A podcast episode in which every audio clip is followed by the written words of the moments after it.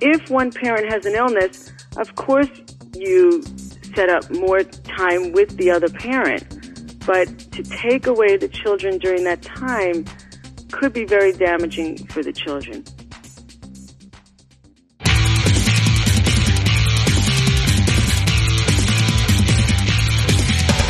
This is Lawyer to Lawyer, the award winning legal podcast with J. Craig Williams and Robert Ambrogi. West Coast meets East Coast, and yes, they are attorneys, bringing you the latest legal news and observations every week with the leading experts in the legal profession. Produced right here on the Legal Talk Network. Welcome to Lawyer to Lawyer on the Legal Talk Network. Thanks for joining us today. This is Bob Ambrogi coming to you from Massachusetts. J. Craig Williams, my co host, is unavailable to be with us today. Uh, I, of course, write a blog called LawSites, another blog called Media Law, and Craig writes May It Please the mayitpleasethecourt.com. We'd like to thank our sponsors today Clio, the web based practice management solution available at goclio.com. SunTrust, a company that offers private wealth management solutions for attorneys and law firms at suntrust.com/law and Firm Manager from LexisNexis available at myfirmmanager.com slash LTN. Well, recently in North Carolina, a family judge there ruled that Alaina Giordano, a mother of two living with stage four breast cancer, uh, be denied primary custody of her children uh, at the tail end of what had already been a, a, a bitter divorce and custody battle uh, with her husband, Kane Snyder. After their divorce, Kane moved to Chicago for a job opportunity, and uh, according to the judge's ruling, as of June 17th uh, this year, the children will have to relocate to Chicago to live with their father. Alaina Giordano, who is unemployed, has maintained that she's not that she is strong enough to parent and but cannot move to Chicago because she receives treatment locally in in North Carolina, where she's kept her cancer under control. In uh, in the judge's uh, ruling, uh, Judge Nancy Gordon stated, quote, the course of her disease is unknown. Children who have a parent with cancer need more contact than the non ill parent. Well, from illness to unemployment to a, a rocky history between the parents, uh, this uh, has perhaps been uh, a textbook case of, of a bitter divorce and custody fight. Uh, today on Lawyer to Lawyer, we're going to look a little bit more closely at this case and uh, at, at, these kinds of custody battles more generally. And uh, to help us do that, we have two guests who are well versed in this area. Joining us, first of all, today is attorney Lee S. Rosen from the Rosen Law Firm. Lee practices family law in Raleigh, Durham, and Charlotte, North Carolina. He's the former chairperson of the Law Practice Management section of the North Carolina Bar Association and is the Law Practice Management editor of the ABA Family Advocate. Lee was the 2010 winner of the ABA James Keane Award for Excellence in E Lawyering. Lee writes on law practice management at divorcediscourse.com and uh, is on the web at rosen.com. Uh, so, uh, Lee Rosen, good to talk to you again. It's good to be with you. I'm a big fan of the show, and I'm honored to be here to talk about these issues today. Thanks a lot. And up uh, next to join us today is attorney Sherry Donovan. Sherry Donovan is a leading matrimonial and family attorney in New York City. She's been the owner of her own firm, Sherry Donovan and Associates, since 1988. Uh, Sherry has also served as a family law specialist for the National Organization for Women in New York City since 1988 She's the author of the book, Hit Him Where It Hurts The Take No Prisoner's Guide to Divorce, Alimony, Custody, Child Support, and More, which addresses divorce, domestic violence, and family law issues, particularly for women and children. You can find out more about Sherry and her practice at sherrydonovan.com. Welcome to Lawyer to Lawyer, Sherry Donovan. Thank you so much. I'm happy to be part of the show, and thank you for handling such important issues. Well, thank you to both of you for uh, taking the time to be with us today. Um, Lee, uh, since you're down there in North Carolina and and perhaps uh, uh at least uh, physically close to the closest to this case uh, of the three of us here, tell us what you know about this case. what happened here? Well, You know, the the biggest thing that happened is that the media got interested in this case. If you look at the case itself, it is a uh, it's a custody case. It's a messy family life that ended up in a courtroom. Uh, there are all sorts of allegations about the way that mom behaved. There are allegations about the way that dad behaved. Uh, it, custody cases are never uh, one issue kinds of things. They're they're always complicated and and challenging. In this case, is no different. It's you know, dad was doing what he was doing, going to school, finished, got a job. All along, he was supporting the family and doing uh, what he should do generally as a parent. Uh, mom was doing her thing as a mom, taking care of the kids, doing a, a reasonably good job of that. She also happens to have this horrible illness. Uh, but there, this is not a case that's just about the illness. It's a case about a family and kids and a complex family life. Well, Sherry, uh, do you see it that way also? Well, from what I understand, and I is that the issue that we do have to hone in on for future families is, and the most controversial issue is about if someone has a serious illness, what does that mean in terms of parenting? Um, and that's what concerned me in the case. I mean, well, I can elaborate. It, yeah, well, well, go ahead and elaborate. I mean, it, it does. It certainly seems that uh, that at least part of part of the issue here, uh, I, I haven't been able to find a. I don't know if the judge's ruling is posted online. I, I, haven't actually seen the actual ruling from the judge. I've read some quotes from it, uh, but clearly there was a recommendation uh, to the judge that that uh, that the mother's illness uh, w- was a concern with respect to her having custody, and it seems the judge certainly took that into account. So, so Sherry, what what you, what's your perspective yeah, my, on on that?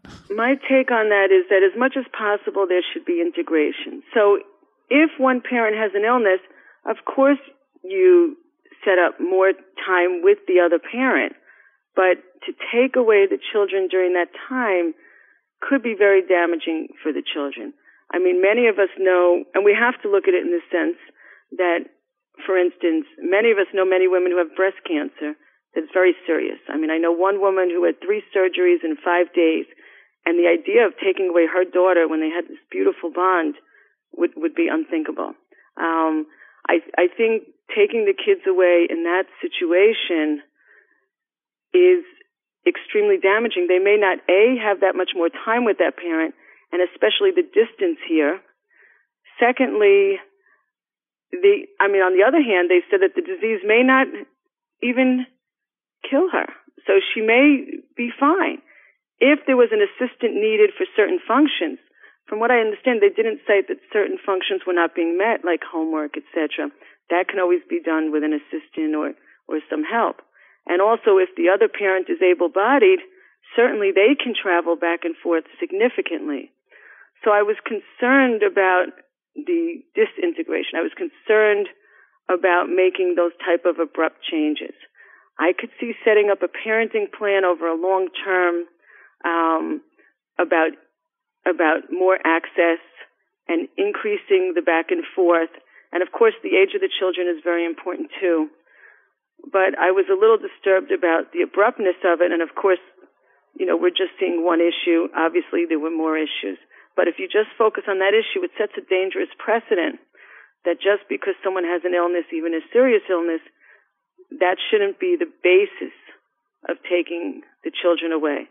There may be certain accommodations that have to be made, um, but all of that should be looked at. I couldn't I couldn't agree with you more, Sherry uh, you you know you have to make accommodations for an illness. It, it's just unfortunate that this case has uh, has drawn so much attention, and, and, and it you know really points out the the some of the flaws in the media. You know, the the, the news media is more interested, I think, in selling uh, newspapers and TV ads than they are in telling the story of what really happened in a particular case. And and it's unfortunate that then lay people make judgments about the legal system because of what the media has reported. This case is uh, not unlike a lot of custody cases. There, there are all sorts of allegations that were made in this case. There are allegations of assault, of inappropriate uh, uh, things being said in front of the children. Uh, there's a when you go back and, and look at what the testimony was in this trial, all sorts of testimony about uh, Mrs. Giordano uh, being involved with uh, another man. Uh, you know, the the testimony was just filled with the the kinds of things that make a judge worry about whether she was really the parent that ought to have primary custody of the kids. And I think in in many respects the illness was not the focus of of the testimony, but because it's kind of a hot button issue, you know, you've got I think international media taking this issue and running with it. And when I've done Google searches on this thing, I mean, the, the, there are thousands of stories that have been written about this, when in fact this case was much more about, you know, a, a judge trying to figure out, do I trust mom more or do I trust dad more to do a good job raising these kids? Except that you also have to look at what the decision was based on, and if they cited the illness and, and that was a major reason, then that has to be dealt with. And on the other issues, I mean, I don't know if there were bad remarks both ways. That seems to happen quite often in these cases. You also have to look at who's been the primary caretaker and if the children's needs been met. Um, and in terms of new people, in that happens often. You know, there's there's always uh, new people in people's lives. The question is, you know, have they done something that's completely detrimental to the children? You know, are they engaging in alcohol excessively or drug use excessively or something that's very dangerous? Um, so, I mean, I, I think, you know, there are things to look out for. I don't know exactly what happened here, but the, the hot buttons are definitely about serious illness. You know, also, would they do that to a man or is it just to a woman? Um, I mean, they have to look at, you know, the remarks back and forth, condescending remarks back and forth. I mean, the biggest case law we've seen, at least in New York, that the cases look at which is interesting. It used to be that the standard was primary caretaker. Who's been the primary caretaker? The judges are moving away from that. And so I don't know how that will affect the current custody situations, but there won't be that presumption anymore. Um, and secondly, they're looking at the biggest factor is the failure to cooperate with the other parent. That's the major factor now that I see in the trend of the cases. I just want to seize on a point that, that Lee raised here, which is the the, the media coverage of this case, and it, to, to some extent, you it, you seem to be saying that that there are there are plenty of other cases out there like this, but this happens to be one that, that got picked up and, and the media ran with it. it, it from what I understand, uh, to some extent, uh, uh, Ms. Giordano brought this to the media. She started a Facebook page, she started a blog about this. Uh, there started being some posts about this on on on Twitter. Uh, other bloggers started to pick up on it, um, and, and, it's not clear to me whether she's from from what I can see, she's now saying that she's kind of taken this to the media in, in order to help perhaps bring attention to to the issue and to help her get a lawyer who's willing to help her uh, on a pro bono basis. Uh, I don't know whether she was represented by a lawyer at any point in this case, but it seems that she isn't now. Um, is this? I mean, is is is this a, a, a, is this somebody in part trying to you know try this case in in the media, and are we seeing social media uh, being used as uh, as a tactic or as a as a weapon, perhaps in these kinds of cases, Lee? Yes, totally. And she's doing a great job of it. She has a good story when she isolates this one part of the case and ignores the balance of the facts. And she's done an excellent job at uh, at promoting that using social media. And I think you know there's a lot of passion surrounding uh, cancer generally, and so so you know there's kind of the right mix of social media and passionate people out there that will take this story and run with it. I think also she was successful at getting some attention by our uh, our local ABC affiliate, which happens to be a network-owned station. And so I think that kind of helped to, to elevate the story to, to national attention. You know, that story ended up running in other cities and really took on a life of its own. And what I find Good Morning America picked it up, yeah. Yeah, they did. Right, exactly. It's interesting when you look at her success at promoting the story um, she's got obviously got a lot of energy, and I don't blame her uh, for promoting the story and for pushing the issue. You know, that's what parents in custody cases do. They become very passionate about it, and they they do their thing and and they keep pushing the case. But you know, uh, when we talk about just the illness part of this, uh, the cancer piece of it, there was testimony and there's there are findings in the order that she wasn't always uh, working as hard on the illness as she has maybe on on promoting this thing in the social media. She was not always following the advice of her doctors. She ignored medical advice. She skipped treatments. Um, you know, those are things that when you talk about illness as a factor in a custody decision, I think the illness can may be an issue, but the way you handle the illness really illuminates for the judge, uh, you know, what kind of person you are. It says a little bit about character and whether you should be trusted with the care of these children. And so, in a, in a crazy sort of way, I think the illness uh, said a lot about her in terms of the way she handles her life. I want to add a couple of points. Sure. First of all, the decisions need to be made extremely clear then. Okay? That then they're not basing it on the illness, they're basing it on certain behavior. And secondly, the decisions have to be based on behavior specifically also related to the children. So far, I haven't heard anything about any inappropriate behavior directly with the children, except the derogatory remarks, but not that the children weren't well cared for or had an emotional attachment issue or weren't doing well in school. Um, so, unfortunately, what happens with these custody cases is that parenting becomes under a microscope. And whoever's the primary caretaker suffers the most. It's almost like a rape case, the victim. They get torn apart. Every detail of their lives get looked at. Um, whereas us as regular parents, if you know, we don't get looked at every day. If someone did, who knows what they would find, right? With little points. So I'm very concerned about that. I'm very concerned that there be clear decisions with the factors specifically laid out, not generalities in the decisions because then you will have this problem where people get desperate and use other methods to draw attention to the issues. Um, we saw this with the Brazil case, with the custody case with Brazil, and that was with a father. So we turned the tables.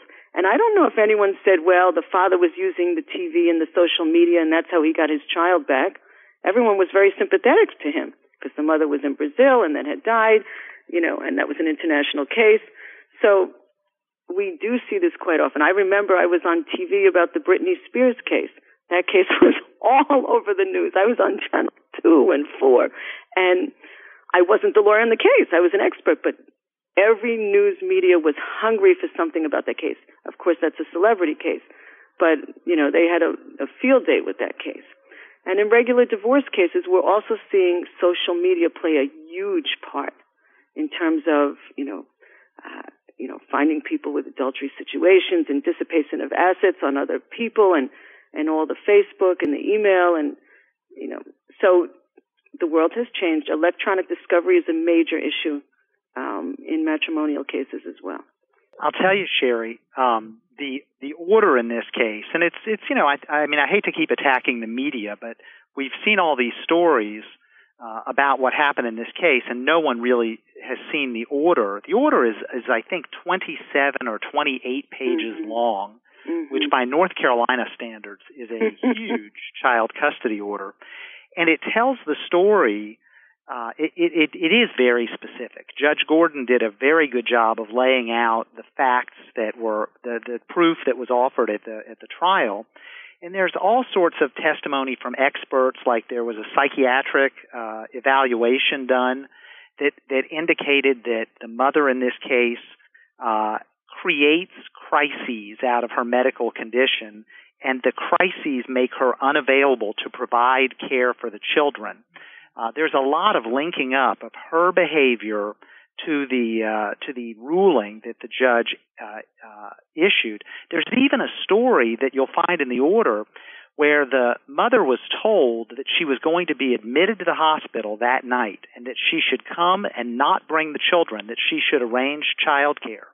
For whatever reason, she decided that she didn't believe that the doctor was really going to admit her of course, the doctor did admit her to the hospital, and the oncologist ended up having to take the children back to to, to uh, his home instead of the mother uh, having arranged child care for these kids.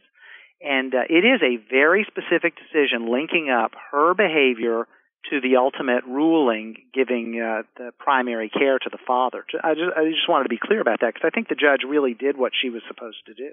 But there was, uh, I mean, this is again, I'll granted this is a media extract, but but here's here's a quote uh, attributed to Judge Gordon's decision. Uh, I'm going to just read the quote. It says, "The more contact the children have with the non-ill parent, the better they do. They divide their world into the cancer world and a and a free of cancer world. Children want a normal childhood, and it is not normal with an ill parent." Uh, that's pretty specific, uh, and, and, I realize that's you know uh, one paragraph out of whatever you said, twenty plus pages. Uh, but it certainly seems that the judge is is uh, giving a lot of weight to the to the illness of the mother here. Yeah, I have a lot of problems with that paragraph because I don't think it's two separate worlds. I think it has to be an integrated world. And I think also that to deny the reality of the sickness and if the children have nothing to do with it, that will cause them psychological issues later. Because if they deny any contact with, with a parent who's ill or keep them away from it, it's just not real. I'm not saying they have to be around an ill person all the time, even if it's their parent.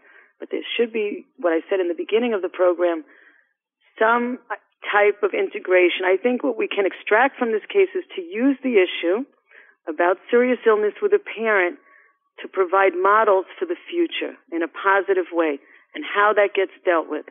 And of course, you need two sane people, two rational people, which is always difficult, co-parenting, um, once you're separated or divorced. But basically, what type of models are we going to set up so that we can have assistance for an ill parent, not yank children away who then may suffer psychological damage from not having the contact with a parent they may not have much contact with before, uh, later, if it's, if it's death, but also integrating the non-ill parent more and more. You know, that's like what I would recommend as a model in these cases. You know, Bob, you uh, you mentioned the uh, issue of social media coming up in these cases, and people, you know, fighting their their cases out on blogs or on Twitter or Facebook or wherever it may be. And I think that I, I do see that happening increasingly, and it's it's really an unfortunate, I think, use of social media. In this case, you know, all this attention is post judgment.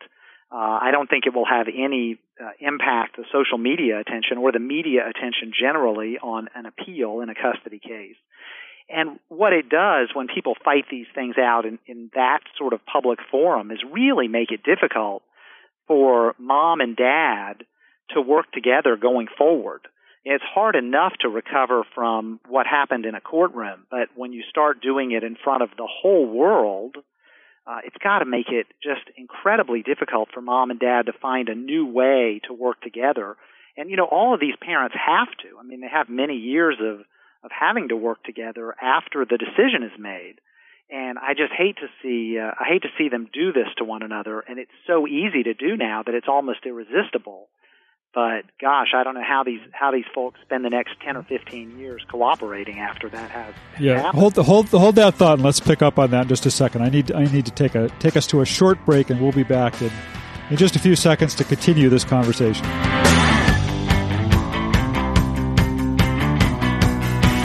Hi, my name is Kate Kenny from Legal Talk Network, and I'm joined by Jack Newton, president of Clio. Jack takes a look at the process of moving to the cloud. Now, how long does it take to move to the cloud, and is it a difficult process? No, I, with most cloud computing providers, moving uh, your data into the cloud is something that takes just minutes, not hours or days to do. You can get signed up and running with most services in just a few minutes. And uh, even if you have an existing, uh, a legacy set of data that you want to migrate to a, a web based practice management system like Clio, there's migration tools and migration services that we're able to offer to ease that process. So most firms can be up and running to the cloud in less than in the cloud in less than five minutes and can have their data imported uh, in a matter of hours or days. We've been talking to Jack Newton, president of Clio. Thank you so much, Jack. Thank you. And if you'd like to get more information on Clio, feel free to visit www.goclio.com. That's G O C L I O.com. Has the recent economic climate affected the financial goals of your firm? Get back on track with help from SunTrust. Our private wealth management legal specialty group works solely with lawyers and their firms to deliver unique solutions designed for the legal community. SunTrust advisors give you sound guidance on everything from maximizing cash flow and wading through benefits planning to understanding how to retain attorneys and staff. Learn more at www.suntrust.com slash legal. SunTrust. Live solid. Bank solid. SunTrust Bank. Member FDIC. Thanks for tuning into our program today. We want to let you know about something extraordinary happening in the legal industry. Right now, hundreds of independent attorneys just like yourself are working to bring a very special product to market. These attorneys are part of a development program at LexisNexis, and they are working under NDA on a brand new application that will change the way you run your practice. This solution, LexisNexis Firm Manager, is a web-based, highly secure application operating in SAS 70 Type 2 attested data centers. If you are interested in test driving LexisNexis Firm Manager at no charge, or to learn more, visit www.myfirmmanager.com slash LTN. Someone's at the door. Don't answer it. Why not? I'm listening to Legal Talk Network podcast to get my CLE credit in West Legal Ed Center. Oh, I need to do that too. Where do I find them? It's easy. Just go to LegalTalkNetwork.com and pick a program for CLE, click on it, and start listening. Or go to WestLegalEdCenter.com and choose from any of the Legal Talk Network programs available for CLE. Perfect. I'll do that right now.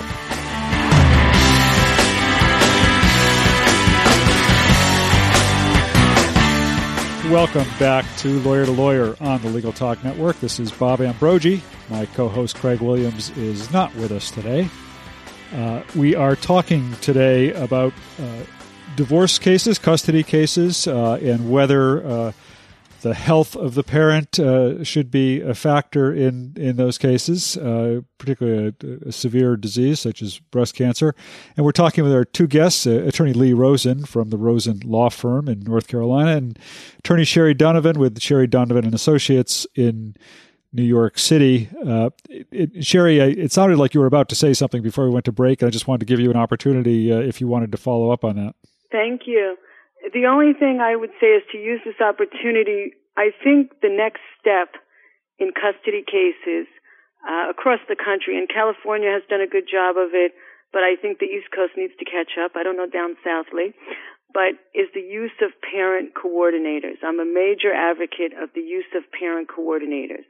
So either during these custody battles, before they begin, uh, during a divorce, or before separation, even post divorce, post separation, particularly post, that for the listeners out there, professional and non professional, I strongly urge everyone to consider in these conflicts the use of parent coordinators. Explain that, Sherry. I'm not sure what I, that I understand what that means. Yeah, these are professionals, um, lawyers and psychologists, and I've been trained as well in this, that deals with the conflicts with the parents concerning communication, access schedules, because as Lee pointed out, once you're in the war zone, once you're in litigation, and particularly if you don't have a parent coordinator and you're in litigation, it's very difficult to build those bridges.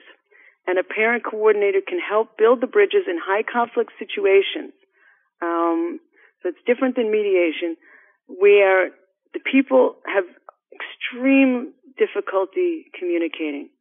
The parent coordinator is almost like a coach for both parents. So they might rewrite emails. They might come up with creative solutions.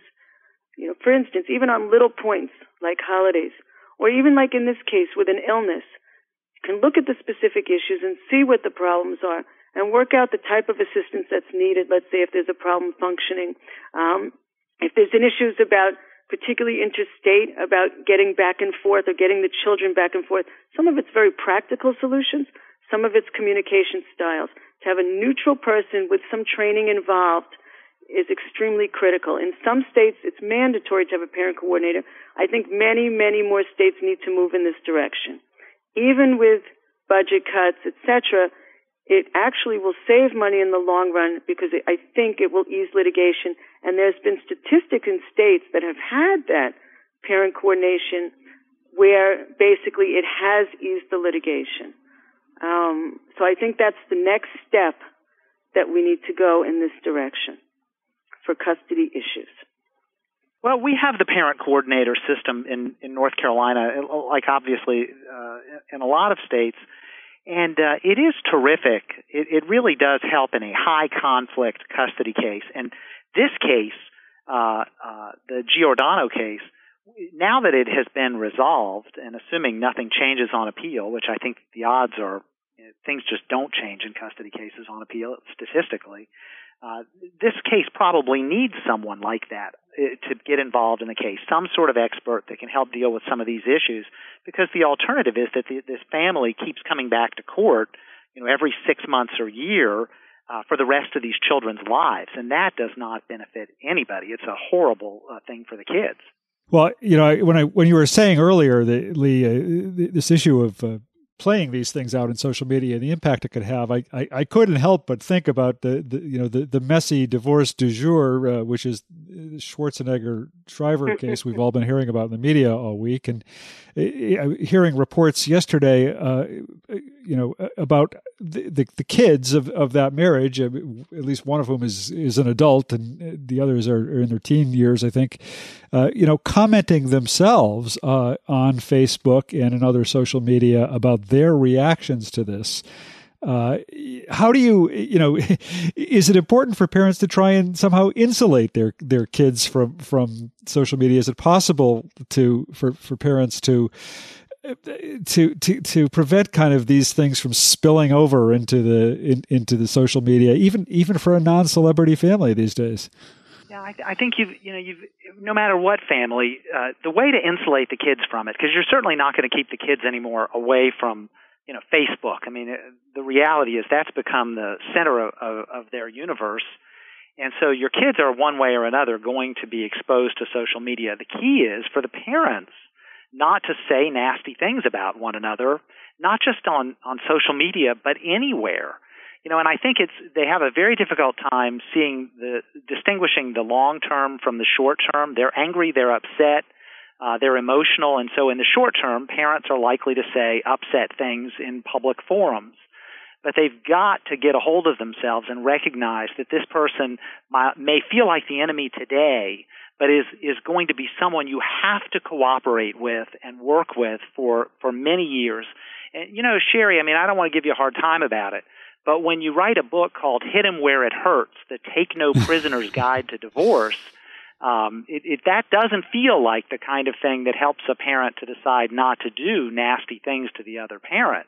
Have I you mean, read the book, It sounds to me, you know, you, you're an advocate. It sounds like for parent coordinators and, and, and working together, but gosh, that feels like it riles them up and causes them to say nasty things. Actually, what it does, first of all, the book was written in 2007, and the publisher came up with the title because they said a successful guide to divorce doesn't attract anyone's attention. But if you've read the book, which it sounds like you haven't, um, you will see that the information inside is very balanced and very helpful.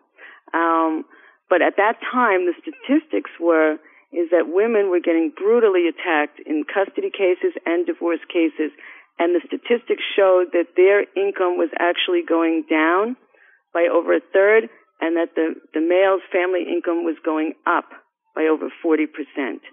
And women didn't know how to articulate, they didn't know how to defend themselves. So when you look at it from that perspective, you weren't in an equal zone. And what you found was is that literally they were in a, a defenseless position and I think the editor, Adams Media, is the same one who does Reader's Digest, was trying to get something that would make women stand up a little bit because I've had cases and I've seen the cases through the National Organization for Women and statistically it was shown that because they were so abused in the relationship, physically and emotionally and verbally, and that does tend to be more female than male, particularly a few years ago. Hopefully, we're getting away from that, but still, domestic violence occurs every couple seconds as we speak. Another woman is dying over domestic violence. So basically, in those situations, um, the need for some confidence and articulation, the self-esteem was so low that they weren't even accepting money to protect their children, let's say child support or maintenance money, etc. Um, so that's that's the root of that. Obviously, we want to heal families and move forward. Exactly, I couldn't agree with you more. And and uh, everything we the media is causing enough trouble in a case like this Giordano case. We've got to do everything we can to help parents take care of their children. Exactly. Yeah. Hey, okay, we, we are we are getting close to the end of our time, and I, I did want to give each of you an opportunity to kind of share your your your, your overall closing thoughts on this topic uh, before we do run out of time. So, uh, and also uh, let our listeners know how they can follow up with you, get more information about you. So, Lee Rosen, let me start with you. Uh, best way to reach me, I write about law practice management every day at divorcediscourse.com, and the law firm website is rosen.com. The the thing to take away from this Giordano case, I think, is a don't uh, don't believe everything you read. The media does have a tendency to pick up one piece of these cases and not to look at the whole package. And and then the other thing is that the kids really do matter. We've got to put them first. Best interest of the children is the legal standard, and that's what we need to stay focused on and not get bogged down in these peripheral issues. All right. Well, thank you very much. And uh, Sherry, uh, your final thoughts. Sure. You can reach me. My website is Sherry, S H E R R I, at Sherry Donovan, D O N O V A N dot com. My email is Sherry at SherryDonovan dot com. And my final thought basically is that there is a Children's Bill of Rights, and everyone should keep that in mind. Not to disparage the other parent, not to use the children as messengers. And if you follow this Children's Bill of Rights, which is on my website, I think kids will do a lot better. Thank you. Well, Lee Rosen, Sherry Donovan, thank you both for taking the time to be with us today. We really appreciate it. And uh, us, that about does it for this week's program. I'd like to remind our listeners, as always, that they can find this and all of our programs at thelegaltalknetwork.com and in the podcast library on iTunes. And they can get CLE credit uh, for listening to at least some of our episodes by going to the uh, following the West Legal Ed Center link off the LegalTalkNetwork.com webpage. Uh, until next week, uh, this is Bob Ambrogi, and Craig Williams will be back with us then. The views expressed by the participants of this program are their own and do not represent the views of, nor are they endorsed by, Legal Talk Network, its officers, directors, employees, agents, representatives, shareholders, and subsidiaries. None of the content should be considered legal advice. As always, consult a lawyer. Thanks for listening to Lawyer to Lawyer with J. Craig Williams and Robert Ambrogi. Every week, a new legal topic that you won't want to miss. We hope you'll listen again and check out our other shows on the Legal Talk Network.